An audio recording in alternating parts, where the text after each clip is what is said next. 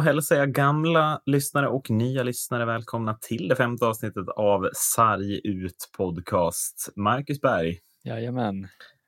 Katterna är instängda. Ja, så det kommer inte låta någonting. De kan inte störa vår sändning den här gången. Kan, kan de kanske. Biter av en kabel. Ja. Kan det klassas som något slags djurplågeri att stänga in katter i ett sovrum medan man spelar in en podd?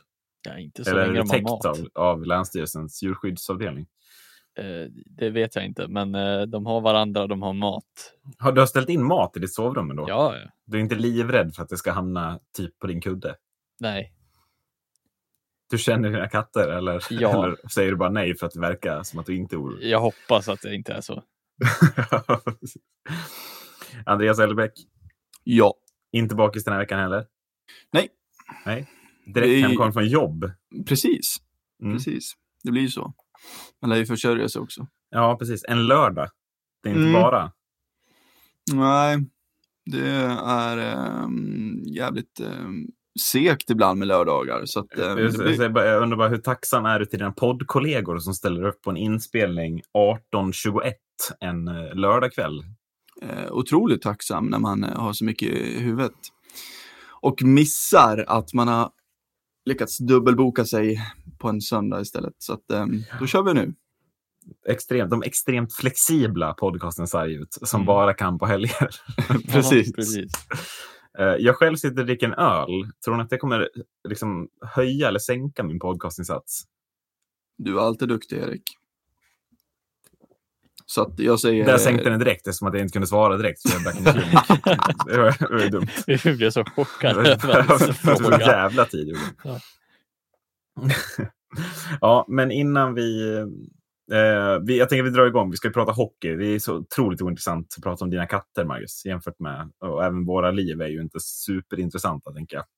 Nej, det, Eh, Och vi har tänkt att vi ska prata lite om dels de nya regeländringarna som SHL skickar ut här i veckan. Mm. Eh, Och sen ska vi också ta båten över till NHL och prata lite NHL. Även fast vi har tänkt att fokusera mest på svensk hockey så vi kan inte riktigt hålla oss borta. Vi alla tre gillar ju den där ligan och framförallt hockeyn som spelas i den, tänker jag. Mm. Men innan vi börjar att ro så vill jag höra er spontana re- reaktion på, jag tar oss tillbaks lite, jag tror att det är två avsnitt tillbaks i tiden.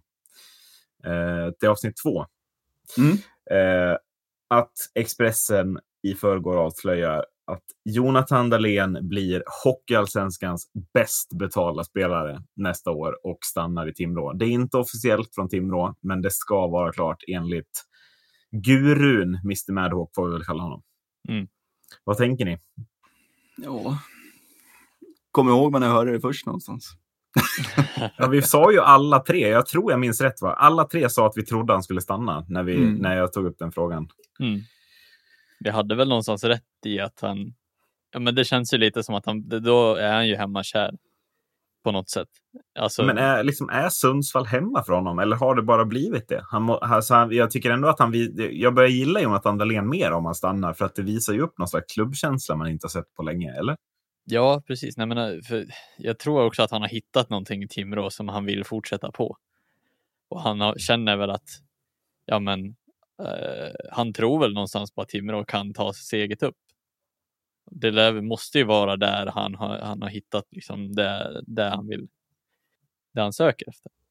Att, Man, så, man såg ju på när, när han var med och tog upp dem. Eh, så såg man ju på honom hur mycket det betydde också. Så att det är klart att, att eh, Timrå har en stor plats i, i hjärtat. Så att det var väl eh, lite förvånande om nu uppgifterna stämmer som de borde göra.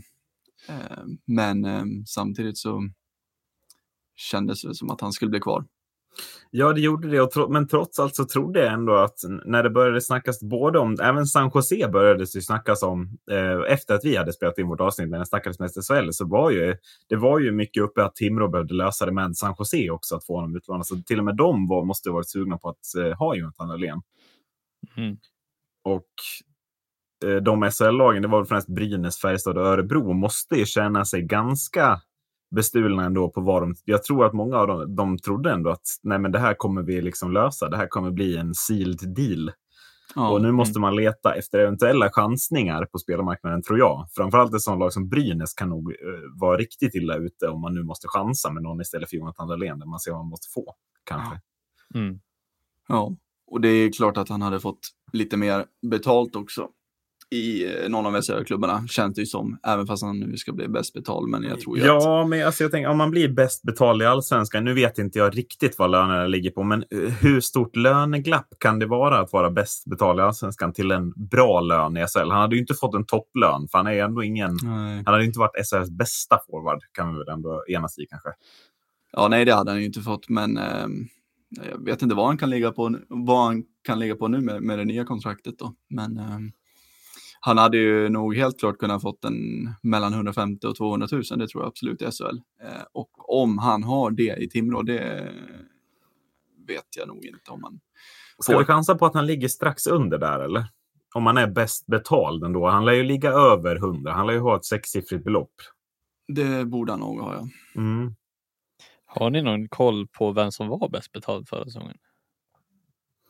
Eh, ja, men det, det är svårt att göra Okej. researchen i efterhand för att jag vet att om man tittar till exempel på Moras spelare som man värvade in, eh, Brendan Ranford, eh, Brent Harris och Dustin Gaisley, så var ju de de hade ju inte mer betalt än någon annan, men de spelade ju mycket kortare, så deras månadslön var ju betydligt högre Mm.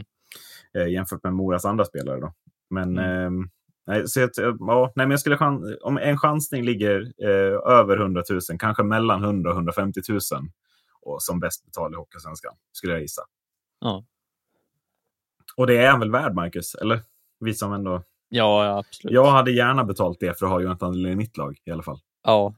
Eh, sen hur, hur Timrå har skakat fram de pengarna är ju också, men oavsett så är det ju kul för Timrå att få ha kvar en sån spelare i klubben som verkligen, ja men verkar ju bara gå bli bättre och bättre för varje match han spelar i princip. Eh, Ja, det, det är, jag måste ändå, jag, som ändå hockeyallsvensk supporter, det är ju väldigt roligt för Hockeysvenskan att, att eh, man, en sån spelare blir kvar i den ligan. Mm. Det ska ju, eh, inte för att det blir roligare att möta Timrå på något sätt, men, men eh, ja, det, det, är ändå, det är ändå speciellt att se Dahlén när han spelar. Det är värt att betala entrépengen. Det har vi ju konstaterat tidigare. Det, Ja, känns, ju, känns ju som det där med att hur Timrå har skakat fram pengarna. Det är väl klart att företagen eh, vill väl nog eh, gå in med pengar också nu när Dahlén blir kvar. Liksom. Det är ju Ja, ja, det, det är klart att de betalar lite extra han, har för ju att ha någon- honom. han har ju ett enormt värde för supportrar också som kommer troligtvis att vilja gå och se Jonathan Dahlén den här säsongen också. Ja, han blir väl inte mindre omtyckt nu när man vet att det har funnits intresse från både NHL-klubb och SHL-klubbar att han väljer att stanna. Ja, nej, precis. Titta på en sån som Jonathan Jonsson till exempel.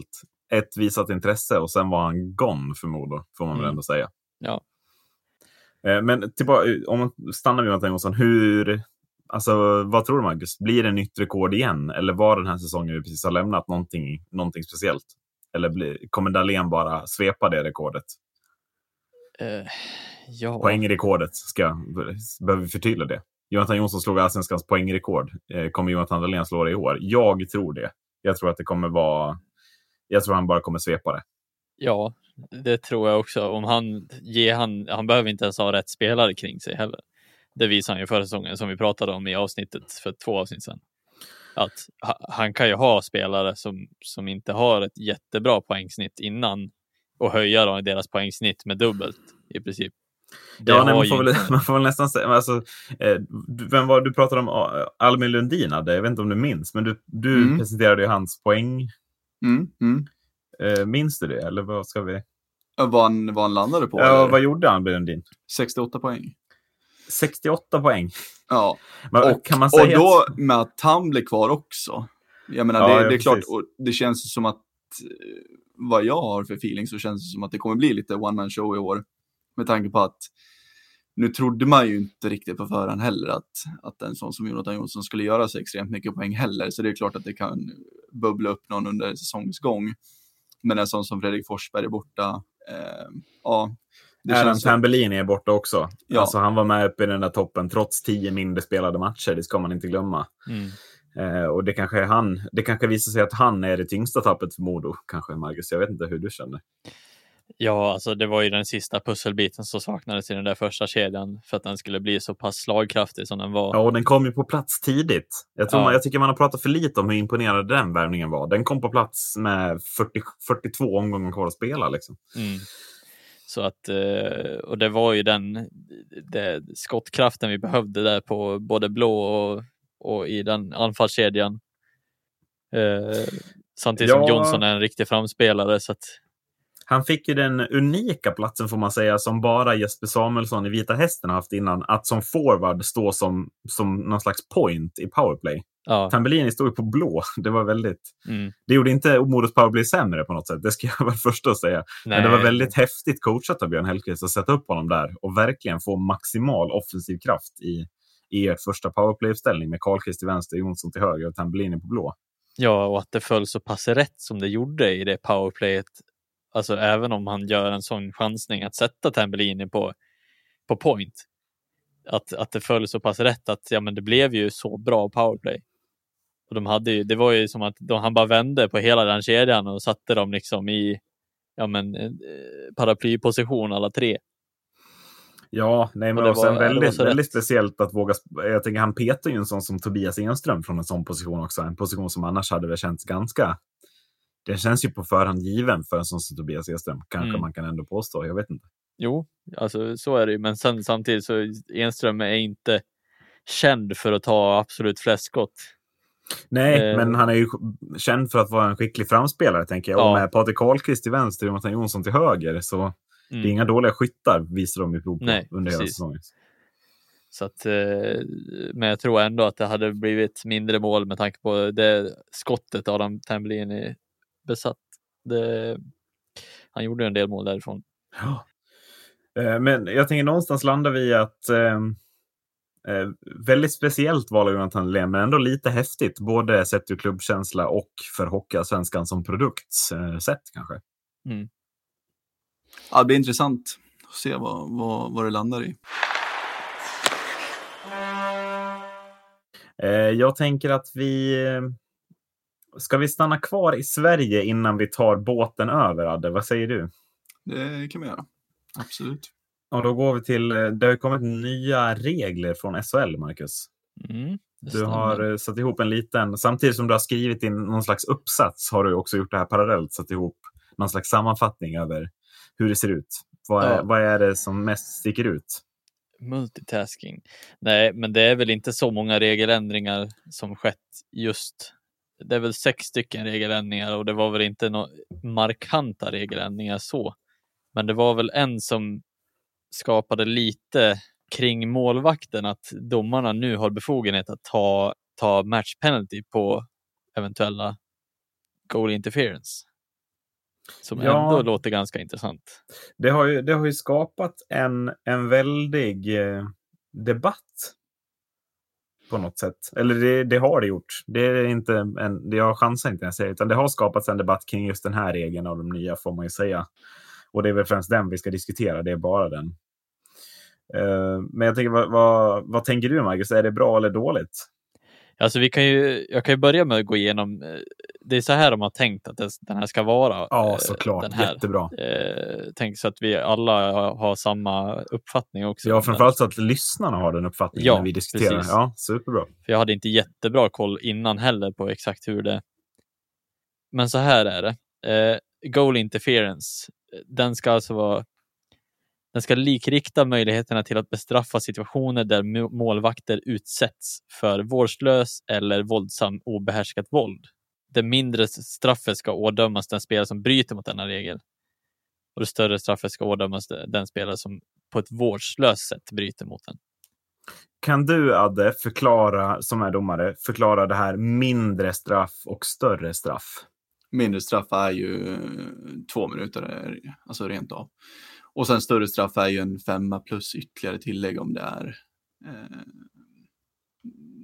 game misconduct penalty eller om det är liksom match penalty. Då.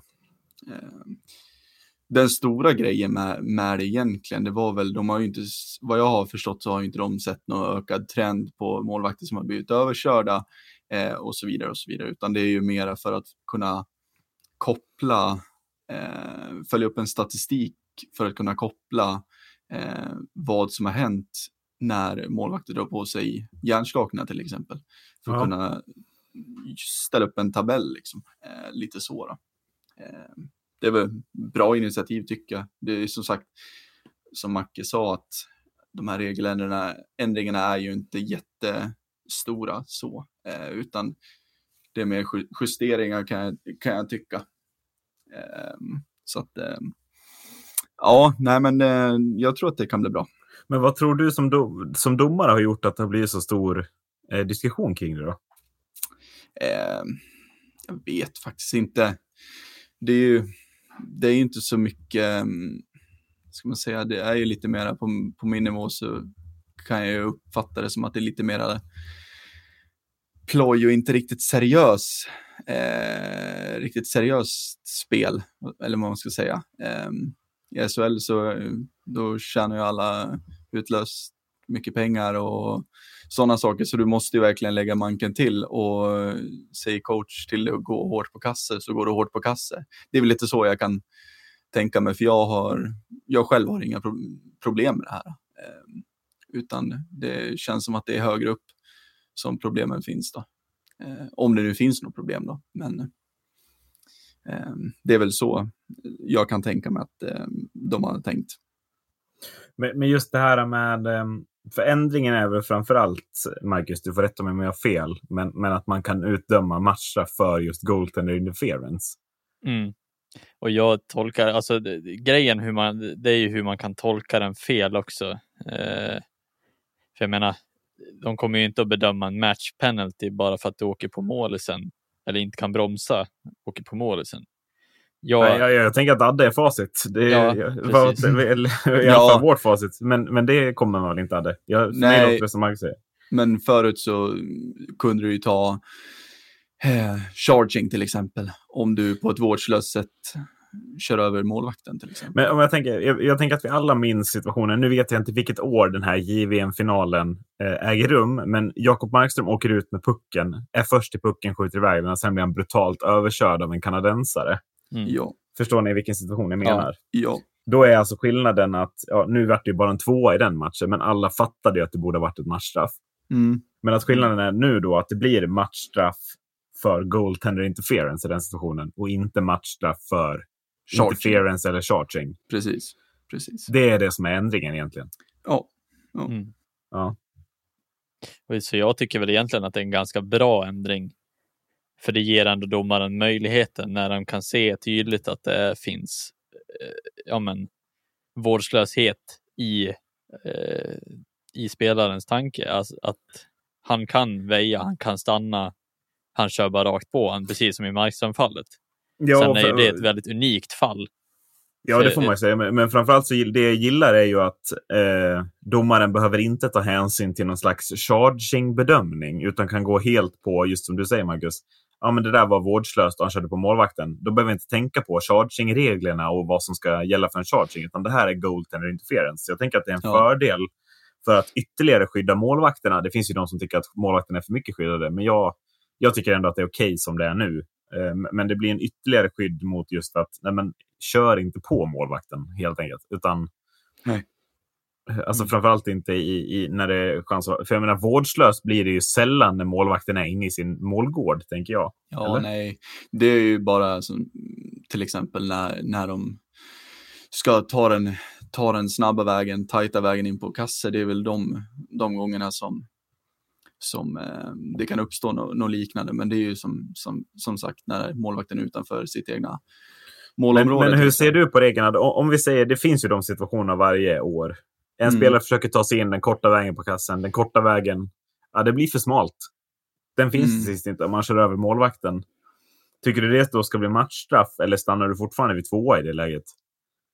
det är ju ja, det är svårt att säga så här utan att ha sett någon, någon specifik situation, men det beror ju helt och hållet på. Liksom. Är det, jag vet inte, man kanske sätter ut en arm i, i huvudet eller vad som helst, men bara för att ta sig in på kasse för att viljan att göra mål, då tycker jag att då ska man absolut stanna på tvåa. Men, Ja, Men men jag, tänker, just, jag, jag, när jag ställer frågan tänker jag liksom den klassiska, inte att man sätter ut en arm eller gör någon sparkgräs, utan bara vägen försvinner som man har tänkt ta och glider istället in i målvaktens benskydd och över målvakten istället. Alltså då tänker Mm. du tvåa. ja, ja, ja, ja, helt klart. Och du tror, ingen, du tror inte att det finns utrymme för att misstolka den regeln för någon domare? Mm, det kan det väl alltid finnas, men, eh, men eh, för mig som, när du berättar situationen så, så då, då har jag svårt att se att man ska plocka en, en, en femma eller ett större straff så att säga. För jag tänker att det som folk kanske är rädda för och vad anledningen till att det blir debatt kring det, kan det vara just att de tänker att någon som bara skär in framför mål, yta finns inte om man åker på målvakten, att det då blir matchstraff? Ja, men det ju, har man ju sett på sociala medier, de som blev helt galna över det här. Mm. Ehm, och att det ska bli innebandy hit och, och så vidare. Men det är ju, det är inte, det är inte så det är tänkt. Och då har man ju förmodligen inte läst hela, hela artikeln heller, känner jag. Jag tror någonstans också att man är rädd att domarna ska göra fel beslut i det. Att eh, ja, men det kanske ser ut som att det är mycket våldsammare än vad det är.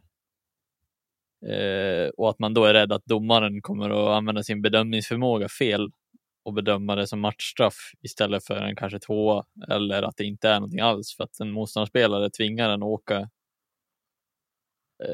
så pass fel. Men eh, ja, det, det är ju svårt att säga nu när vi inte har sett någon form av situation eller någonting med, med den nya regeln heller. Nej. Jag ser ju bara det som just i det där fallet med Markström, att det är ju matchstraff. Han är helt ensam. Ja, det är väl matchstraff än, även för charging kan jag tycka på. Jag har faktiskt inte glömt namnet på den här spelaren. Blir ni imponerad av mig då? Om jag, om jag kan namedroppa han som åker över? Jag är inte förvånad skulle jag säga. Nej, Nej. det kanske inte är. Men om jag namedroppar då att Stefan de la Rovere är han som kör över eh, Jakob Markström i den i fallen. En Mm. spelare jag fortfarande har med i mitt hatlag tror jag. Om, jag skulle, om vi skulle göra ett avsnitt om hatlag någon gång. Mm. Ja. Alltså spelare man hatar bara. Ja, det var en helt sjuk situation faktiskt, det var det. Jag har aldrig sett, man kan inte minnas någon liknande va? Nej. Nej. Men eh, jag, jag har för mig, visst var det två gånger under samma match? Va? Ja, Liknande. Som in, alltså det var inte det var inte lika betalt eh, som den första va? Är den ena värre än den andra väl? Ja, Eller hur? För att Så den, ena, den andra gången, då, då, är han, då är den spelaren som åker på Markström, då är han ändå där. För att Mm. Här är ju den situationen som jag pratar om, ja, ni pratar om samma, men där är ju Markström först, skjuter iväg pucken och sen blir han manglad. Mm. Sen är det ju en situation, tror jag nu ska jag säga, någon får gärna smälla mig på fingrarna på vårt Twitterkonto, men att, att Markström är precis vid pucken samtidigt som spelaren och spelaren försöker typ bromsa, men ja, det blir att Mm. han manglar Markström en gång till. men det var just den, den andra situationen ehm, som folk brusar upp över. Så att, med hänsyn till den första också. Så att, Mm. ja, det var mm, intressant. Det var det. Men det här med att de ska föra statistik kring det, det- vem är det? Alltså, har du fått det på några andra vägar eller har du läst det Nej någonstans? utan, nej, utan det läste jag på, på Svenskans hemsida. Förbundets egna sida? Som, Exakt. Och vi, har du det framför dig eller ska jag försöka hitta det? jag har det framför mig. Ja, men kan du inte lä- Är det Hansson som snackar eller? Eh, ja, precis. Joel Hansson, domaransvarig, förtydligande. Ja. Ehm, nej, men det är ju det är som jag sa, att det är ju mest, mest för att kunna föra statistik på eh, när det händer, hur ofta och vilka nivåer det sker på och så vidare. Eh, för att de har ju som sagt fall av hjärnskakningar där målvakter blivit påkörda. Eh, men nu vill de kunna ha det lite tydligare för att kunna koppla till vilken situation det är och så vidare. Mm. Eh, Men sen som sagt så, som ni sa, så för att kunna liksom skilja, skilja på, på reglerna så är det ju bra tillägg där ju. För att slippa ha hänsyn till till exempel charging-regeln. Mm. Men, eh, så då, men då kan vi egentligen stänga den diskussionen då vid att ja, men det, det är inte, folk måste chilla lite eller hur känner du? Ja, du tänker på liksom... Nej, men jag tänker att de som har brusat upp kan, liksom, Ja, ja. De kan ta det lugnt. Det handlar inte om att man ska döma ut fler matchstraff, utan det handlar bara om att när någon gör någonting väldigt brutalt mot en målvakt så kommer det numera heta eh, fem minuter goaltender interference och inte fem minuter charging. Exakt. Exakt. Ja. Men jag, och vi tänk, jag tänker att det är bra. Eller borde jag tänka något annat? Vad, vad? Nej, nej, det är som sagt det är jäkligt bra för att kunna skilja reglerna åt också. Mm. Så att det är bra. Hur, hur ni som ändå, du som spelar i division 3, Marcus, och du som dömer division 1, typ Adde, vad, hur känner ni att det finns på, alltså om man ser till, till lägre nivå än SHL och Allsvenskan, sker det oftare eller är det någonting som sker typ lika ofta beroende på liga? Just att målvakter utsätts för hårda tag och skador. Eh, Som jag sa så känns det som att det sker högre upp. Eh, för att det är väldigt sällan man, man själv blir, blir involverad i något sånt. Eh, Ja. Det kan man ju absolut räkna på en hand under en säsong. Ja, det är nog betydligt oftare i högre serier. Det var länge sedan jag var med om en målis som vart så pass skadad, tror jag. Eller pååkt på det sättet i division 3. Det kan vara så att jag glömt bort det också, men Ja. det, ja. Jag, jag tror också att det, det känns som att de är lite hetare på att bryta in framför kasse och grejer i högre serier. Mm. Ja, där är de, de är ju, där är det ju som, som alltså, vi har varit inne på just med Dahlén, men, men är man betald att, att ta sig in framför mål och göra mål så är det ju lättare att motivera det än att som, som spelar i division 3 där man har ett heltidsjobb man eventuellt måste utföra med fysiska, alltså är man snickare och har ett fysiskt, eller har ett fysiskt arbete så måste du ju vara du kan ju inte ha en knä, ett knä ur led. Då kan du inte göra ditt vanliga jobb heller. Utan det kanske Nej. är den frågan också man ska, Ja. man ska ta till akta. Och sen hastigheten skiljer ju enormt från högsta ligan till division 3 också, så att det Ja. ökar ju skaderisken enormt. Ja, du tänker, ja just det, såklart. Att, en, att man kommer i så pass hög fart i SHL att Ja, det bara smäller när man väl... Om, precis. ja, men det, ibland händer det att en spelare tappar skäret och bara glider in i målvakten också ju. Ja. Ja. Men ja, så att vårt meddelande, po- podcasten Sarguts meddelande till de som har brusat upp kring det här. Chilla lite eller? Typ. Något sånt, ja. Ja. varför, varför, varför sa jag så? Det blir konstigt.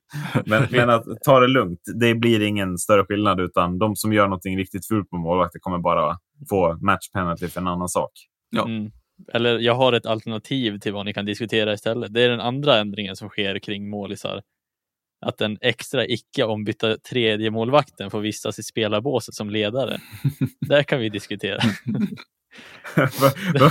så att någon jävla Junis-målvakt som är tredje keeper får, bara, får stå i båset någon slags kavaj. Ja, Ja. precis. Ja. Det måste vara ledare också. Det, det kändes också så här. Jag, jag antar, eh, alltså då lär det ju vara ett, ett lag som har en tredje målis som är med på matchen. Mm. Se, fram, se framför mig en jävla junior i Frölunda som står där i någon ful gammal studentkavaj Ja, och sen går ner till Joel och säger vad han ska göra och bara blir avhyvlad för att han Ja. inte säger någonting. men jag tänker mig någonstans att det här är gjort för ungdomar, alltså i lägre serier. Jag tänker mig U16 och ner, de som har mycket målvakter. Ja, det kan ju inte vara gjort för SHL. Nej, det Helt känns ju liksom- ja. om det ska stå tredje målvakter i, Ja, i, på bänken. Ja. Nej, men det, det är ju för, eh, för um, SHL, Hockeyallsvenskan, eh, J20 Superelit. eh, ja, det är för svenskans serier. Annars ja, måste väl ett. ansvarigt förbund ta beslut, tänker jag. Ja, och Så att, ja. ehm, SDHL. Så att, ehm, ja. Hur många liksom, utpräglade tredje målvakter kan ni komma på från förra säsongen?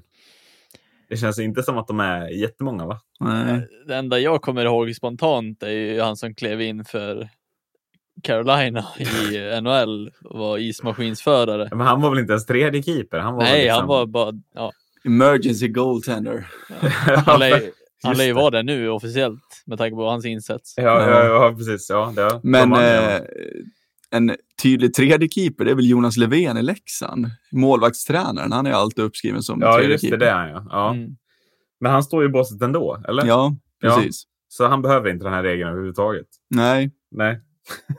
då känner jag, varför stod inte han på läktaren förra året om han var tredje målis? För att, man För att han var tränare också. Ja, men precis. Men, eh, kan man Så det är alltså gott den? att göra så här innan. Det är för att, eller har- har Leksand haft någon slags kryphål som de har fått lov att göra en regel kring? Ja, precis. Det är jätteintressant. Eh. Ja, Ja, jag, jag tyckte också den var, den, var, den var ointressant samtidigt som den blev intressant. Den här regeländringen. Ja, men det säger också allt om att liksom allt behöver regler. Det går inte Ja. att bara så här, ja, ställ er tredje keeper på bänken om ni vill det. Alltså, Mm. Nej, precis. Ja. Ja, ja. nej det är någonting som jag tycker är intressant också som eh, för, för, för mig och, och Macke, om nu han kan spela med sitt skadade knä. Mm. Men det är ju det med, med halsskydd och tandskydd som det var, har varit väldigt stor debatt kring. Ja, jag tänkte precis ställa Ehm. frågan, är det något, någon mer regeländring vi bör diskutera? Och det är det ju uppenbarligen. Jag, jag hör Det är ju liksom-. Just med halsskydd och tandskydd har väl inte varit på tapeten liksom rent ehm, bland sociala medier och sådär, utan det har ju varit väldigt mycket bland oss domare också, eh, främst. Men också bland, bland spelarna. För att förra året så tog de ju fram att, att eh, vi inte kunde dela ut något eh, straff under matchen för folk som inte bar halsskydd då vi skulle skicka in detta till eh, administrerande förbund. Jag vet, man såg ju många domare eh, innan matchen hade startat skicka ut spelare som var med i line-upen ut i båset för, på grund av inte bra tand eller eh, halsskydd. Va? Ja, så var det ju för, för förra året. Förra året så kunde vi bara ge, ge en rekommendation att eh, ta på det halsskyddet. Eh, annars så kommer vi skriva upp det här och sen lär vi skicka ett mejl till, till administrerande förbund eh, där de skickar ut varningar eller vad det var. Eh, så att förra året så kunde vi inte ta någon utvisning för det. Nej, okej. Men den ändringen är ju, har ju gått tillbaka nu så att nu, och det här är det roliga också, att i SHL och Hockeyallsvenskan så kommer det flyta på som det gjorde förra året, att då är det ingen utvisning. Men i övriga serier Ja. så är det ju först en varning på laget om tandskydd och halsskydd eh, bärs felaktigt. Mm. Och efter det så är det ett misconduct penalty, 10 minuter alltså. Men- men-. Hur, hur bär man, alltså ett halsskydd felaktigt tror jag att jag har förstått att det sitter fel och inte täcker halsen till bra, eller? Mm, ja. Men hur bär man ett tandskydd fel, du som är domare? Ja, det kan väl vara att du åker runt och tuggar på det under, under matchens gång när du är ute och Även spelar. under pågående spel? Ja. Ja. Har du någon spelare på rak arm som är Typ. lite känd som gör så? Ah, nej, man ser så jävla dåligt på tv. Nej, men jag tänkte att du, hade, du har ju ändå dömt några i, Ja. juniorserierna som är, Ja, som är faktiskt är bra. Nej, faktiskt inte. Tandskydd, det har man inte superkoll på under Nej, spelet. det är halsskyddet som ändå är problemet, tänker jag. Ja, ja. Mm. det syns ju så himla tydligt också. Så att, Ja. det det. Om du, om du får jäm, alltså, hur ser ett bra halsskydd ut jämfört med ett dåligt halsskydd? Kan du ge oss ett... Tänker lockout-säsongen och Niklas Wikegård med en polotröja från Trygg Hansa. Ungefär så ska ett bra halsskydd se ut. Mm. Ja, ja, det är en jättebra bild. Men Ja. alltså att det täcker verkligen bokstavligen hela halsen. Ja, ja. Nu överdriver man väl lite, Ja. men, Ja, men ja. ehm, något i den stilen, ja. Det ska ju Har inte du- ja. hänga in under skulderskyddet liksom. Nej. Har du alltid halsskydd, eller Marcus? Jag har till största delen alltid halsskydd-. Du har aldrig försökt liksom mygla lite med halsskyddet? Eh, kan ha hänt någon gång, men jag har försökt att ha halsskydd så mycket jag kan. Eh, mest på träningar så man är lite slarvig på det kanske. hur, hur många tandskydd har du, har du liksom bitit igenom då? Ja, tandskydd är ju någonting också man har slarvat med under åren. Och det har man väl ett, men eh, man har ju inte. Du vet inte det det ligger? Jag vet vart det är, men jag vill inte ha det. Det är väl det. Och, ja. Nej, men för det, det är ju också någonting som man ser. Det är ju inte jättemånga spelare som använder det, in, speciellt inte i division 3 heller. Nej. Eh, och det är väl för att många, i alla fall jag upplever att även många andra säger också att det är svårt att andas när man har det i munnen för du, du producerar så mycket slem och det blir, det blir så stort i munnen och du vill ju liksom ha så mycket luft som du Mm. kan liksom för att, för att orka spela. Det är samma med halsskyddet faktiskt. Det är ju så att det blir en, vad ska man säga, det blir som att man blir instängd när man har halsskyddet runt halsen. Eh, det är ju såklart någonting som man absolut vänjer sig vid. Mm. Men jag kan ju tänka mig liksom de som har kört med ett antingen halvkast halsskydd eller inget halsskydd alls och gå till ett korrekt halsskydd, så då blir det en helt annan sak liksom. Och i början så kan jag absolut, då vet jag att det känns helt annorlunda. Mm. Eh, men det är väl bara att sätta på det Mm. och så Ja, vänjer man just, sig. just halsskydd också känner jag är absolut mer, alltså så här, nu är ju båda viktiga alltså skydd, men halsen efter de incidenter som man har sett har skett, det är kanske väldigt unika fall, men det, alltså, det räcker med att det är ett, ett felaktigt skär för någon som ramlar framlänges och du får eh, alltså skridskon upp på halsen. Det kan ju innebära slutet helt och hållet eller väldigt borta väldigt länge från. Ja, de här avslitna halsarna är ju Mm, eh, väldigt, alltså det är ju bilder man gärna inte ser igen väl på hockeyplan. Ja, nej, verkligen inte. Det var ju en, be, vad ska man säga, en omtalad händelse uppe i smidig grav för x antal år sedan. Ja, väldigt många år sedan nu, men, men det är ju den första som fick en, en, ehm, en tröja upphissad tror jag, Hasse Hansson. Nu kanske jag har fel, men jag tror att han, han fick en skridsko på halsen och förblödde gör man väl, tragiskt nog. mm. Och det känns ju som att det borde skicka tydliga signaler när det väl har hänt, eh, även i de stora ligorna också. Ja, man känner bara ha halsskyddet på va? Mm. Eh, Så att, eh, och det tycker jag också borde skicka en signal till de spelare som spelar i SHL, allsvenskan allihopa, att det är de som är förebilden för alla de yngre som kommer. Eh, Att de ska visa tydligt att vi bär halsskydd också. För där tycker jag väl också att det har slarvats en hel del. Rätta mig om jag har fel, men jag tror du vet bättre än nästan någon av oss. Adde kanske vet bättre, men jag vet ju väldigt lite om det i och med att jag rör mig i andra typer av ungdomsidrotter. Det är otroligt dåligt eh, på de högsta nivåerna. Det, det, vore ju också, det vore ju också väldigt, väldigt tragiskt om det skulle hända något liknande på, alltså på ungdomsnivå, tänker jag. Mm. ja. Att vi skulle se ett barn förblöda i någon slags hals vore ju väldigt, väldigt, väldigt sorgligt. Mm.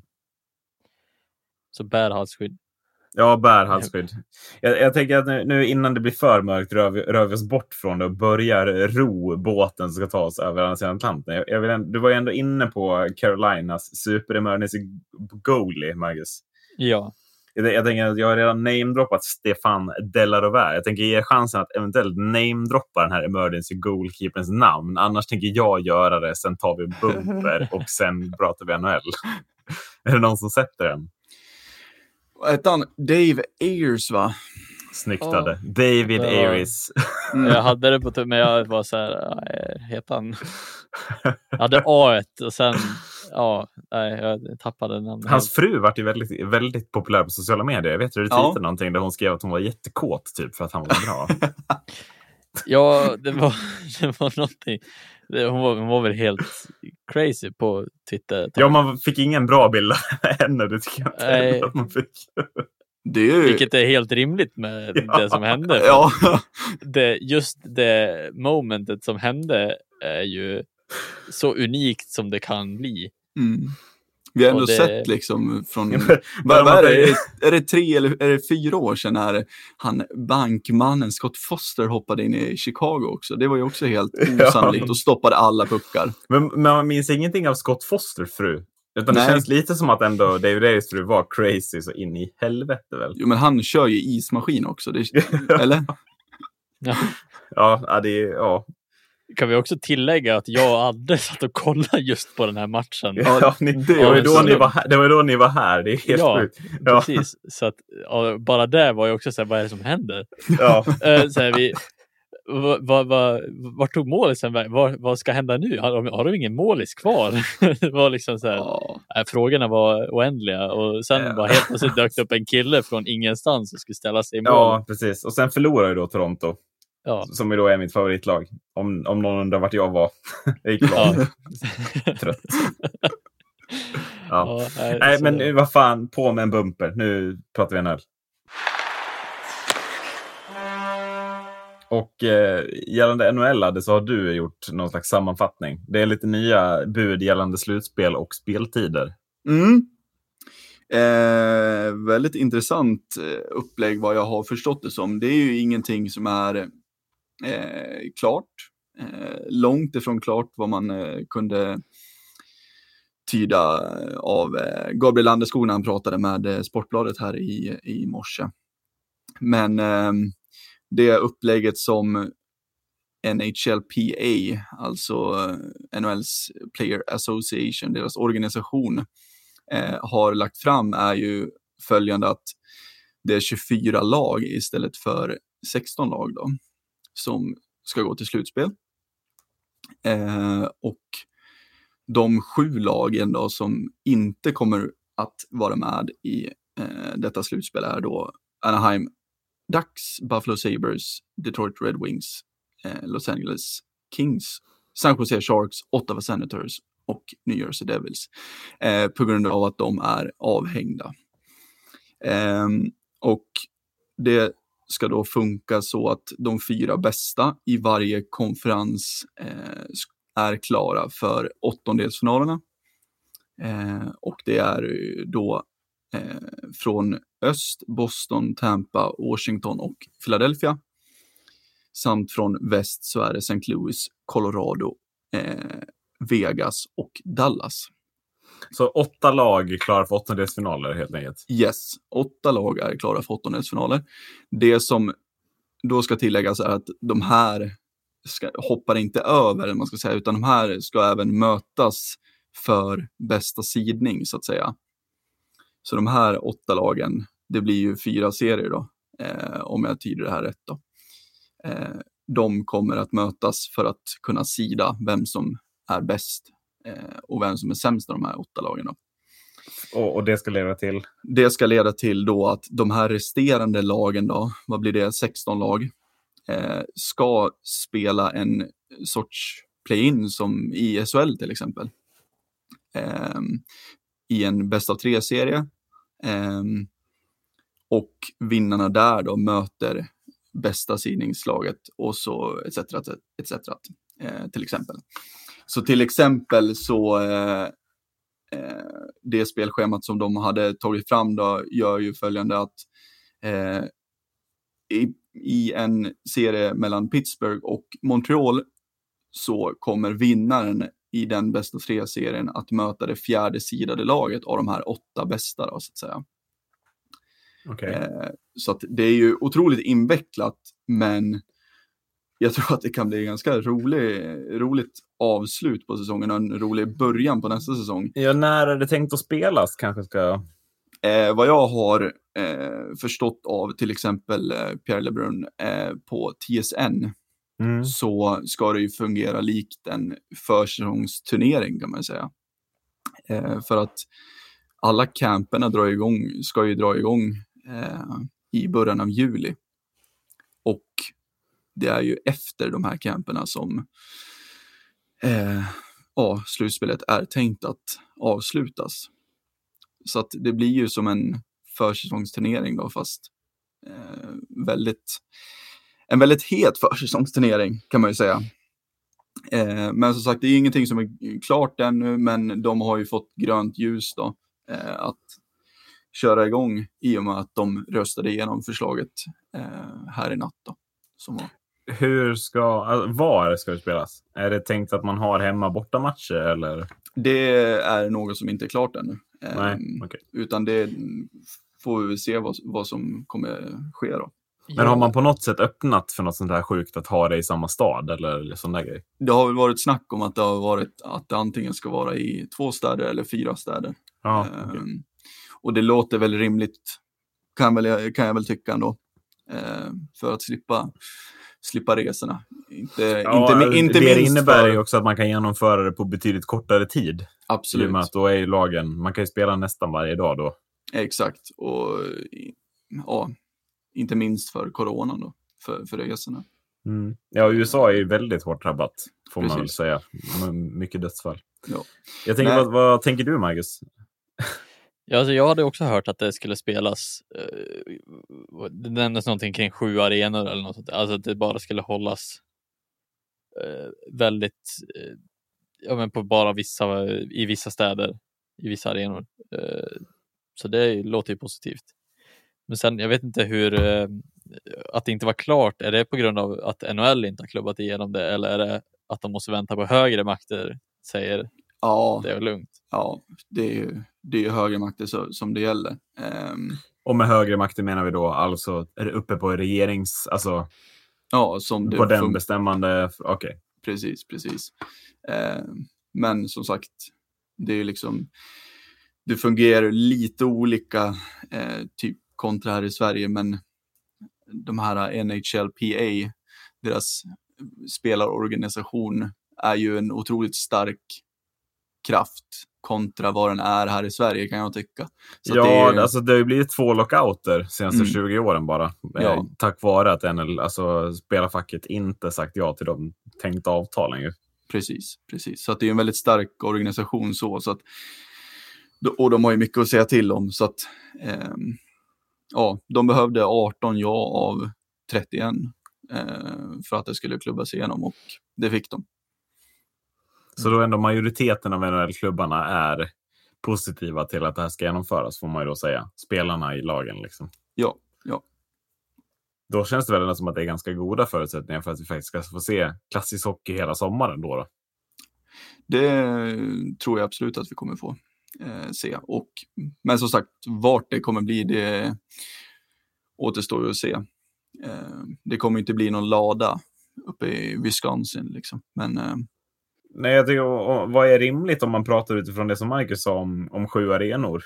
Det är mm. väl runt i New York-området kanske med två stycken i New York och sen en i New Jersey. Där har du tre på ganska nära håll. Mm, mm. Ja, jag tror man, sen tror jag man tar hänsyn också till vilka städer som är väldigt hårt drabbade av, av coronan. Ja, just det. Det tror jag också. Eh, och då skulle ju New York till exempel inte vara bra. Nej, Bra ställe att ha det. Nej. Men eh, just eh, geografiskt med arenorna och sådär, då, då är det ju ett bra ställe. Absolut. Det är ju inte långt till det är inte långt till, eh, till Boston till exempel. Det är inte långt till, eh, till Washington. Så att, ja, det finns ju. Nej, och sen står det ju några övergivna hockeylador i vissa ställen också. Alltså Ja. som där lag har varit och det, det gör det. inte är kvar. Ja, men precis. Så att det finns ju, det känns som att det är goda förutsättningar som du säger att eh, få se eh, Stanley Cup-slutspelet i år också. Och då är det, det är, fokuset är att utse en mästare verkligen. Ja. Det ska bli någon som vinner Stanley Cup 2020. Ja. Ja. Intressant. Och då hoppas man ju ändå på att de löser det på ett så bra sätt som möjligt. Alltså nu kommer det ju garanterat spelas utan publik, eh, hoppas jag nästan till och med. Mm. Ja, det både hoppas man och räknar man väl nästan Ja. Om det ska det- vara i sommar så tror man väl Ja, kanske. Alltså det är ju Ja. det är ju typ nu i sådana fall. Alltså Ja. om en månad. Och då är det väl inget. Det lär inte vara 15 000 på plats. Det tror jag inte. Nej. Ja, men sen också så hoppas jag också väldigt mycket på att det som vi pratade om för något avsnitt sen också, att det absolut inte sker. Det med att spelarna blir smittade under perioden när det har börjat. Nej men precis, och jag tror att det är det som, som gör att, alltså jag tror, jag tror därför, jag tror, eller därför som vi sa, att jag tror därför det blir av. Mm. Att, att det, är ändå, det är ändå spelarfacket med spelare som har sagt ja Mm. till det här. Det är med Gabriel Landeskog sitter väl det spelarfacket som representant för, för Ja. Colorado. Eh, och om spelarna vill spela, då tror jag inte varken myndigheter eller, eller själva NHL som, som organisation kommer säga nej till att nej, det gör vi inte. Vi väntar. Nej. Nej, precis. Det är ju lite som att de vet vad de ger sig in på. Ehm, och så, som vi säger också att de vill spela klart säsongen, de vill ha en mästare. Så att, ja, det ska bli intressant att följa. Vad tror ni det här får för, liksom, om man ser till svensk hockey? Med, hur påverkar det här SHL och allsvenskans beslut? Gör om, gör rätt. Nej, Om, nej, men om att spela, nej, men säsongen tror jag är stängd. Men om, om man ser till liksom att spela inför tomma läktare och liknande. eh, det är en otroligt stor skillnad. Det är det. Ja. Eh, sen är det klart att, ehm, att ehm, all eh, öl och hamburgare som ehm, konsumeras under NHL-matcherna är ju extrema mängder och extremt mycket pengar som, som du drar in. Så det är klart att det blir ett, ett tapp rent ekonomiskt där då, men Ja, för att inte tala om biljettpriser, tänker jag. Ja, men precis. Eh, men det är en helt annan uppbyggnad också, eh, amerikansk hockey jämfört med, med eh, svensk hockey. Ja, hela lösningen, alltså den, den känns ju väldigt amerikansk får man säga. Bara att det är liksom, det ska sidas och då ska de möta varandra för att sidas. Och sen ska det vara 16-delsfinaler där de som vinner får möta klara åttondelsfinalslag. Det, det är redan så invecklat att man känner att det är extremt amerikanskt eh, redan före. Och det, Ja. det går, men, men hela grejen med play-in blir ju fortfarande intressant. Ja, Alltså om man, om man sätter det i samma kontext i, i eh, SHL så är det ju, jag menar, det, det, vi var ju överens om också tidigare att play-in inte är något vi gillar, att det bara blir dåligare. nej, nej, precis. Och jag menar det här, att ha 24 lag i slutspel, jag känner ju lite så här, ska då de som ligger 24 i serien kunna vinna Stanley Cup? Mm. Ja, det känns inte, det känns inte klockrent tycker jag. Nej, det gör det ju inte. Eh, samtidigt så, jag kan ju tycka att det känns som att det kan bli rätt tuffa bataljer i så fall. Eh, och lag som kanske var lite uträknade och då får de, får de chans. Eh, till exempel Vancouver har ju gått rätt jämnt hela säsongen men började ändå liksom komma in i det här lite, ska man säga, i det läget där de har varit tidigare i säsongen att missat slutspel. Ehm, så får de nu en chans då. Ehm, Ja. Och som det ser ut nu då med schema så ska ju de möta Minnesota i en, i en play-in bäst av tre och det kan ju bli jäkligt intressant. Ehm, och se vad Elias Pettersson kan hitta på. Ja, framförallt i den situationen blir det intressant. Sen, sen hur mycket publiken spelar roll är en sak. Men, Mm. men jag tänker, ska vi bara ska vi avsluta avsnittet med att vi alla att vi säger varsin vinnare? Vem, vem tror, om det här blir av, vem vinner det här Stanley Cup-slutspelet utifrån hur, hur man har spelat innan och hur det ser ut? Vad tror du, Marcus? Ja, alltså jag vill ju direkt bara säga Colorado Avalanche. Du går direkt på det laget du håller på?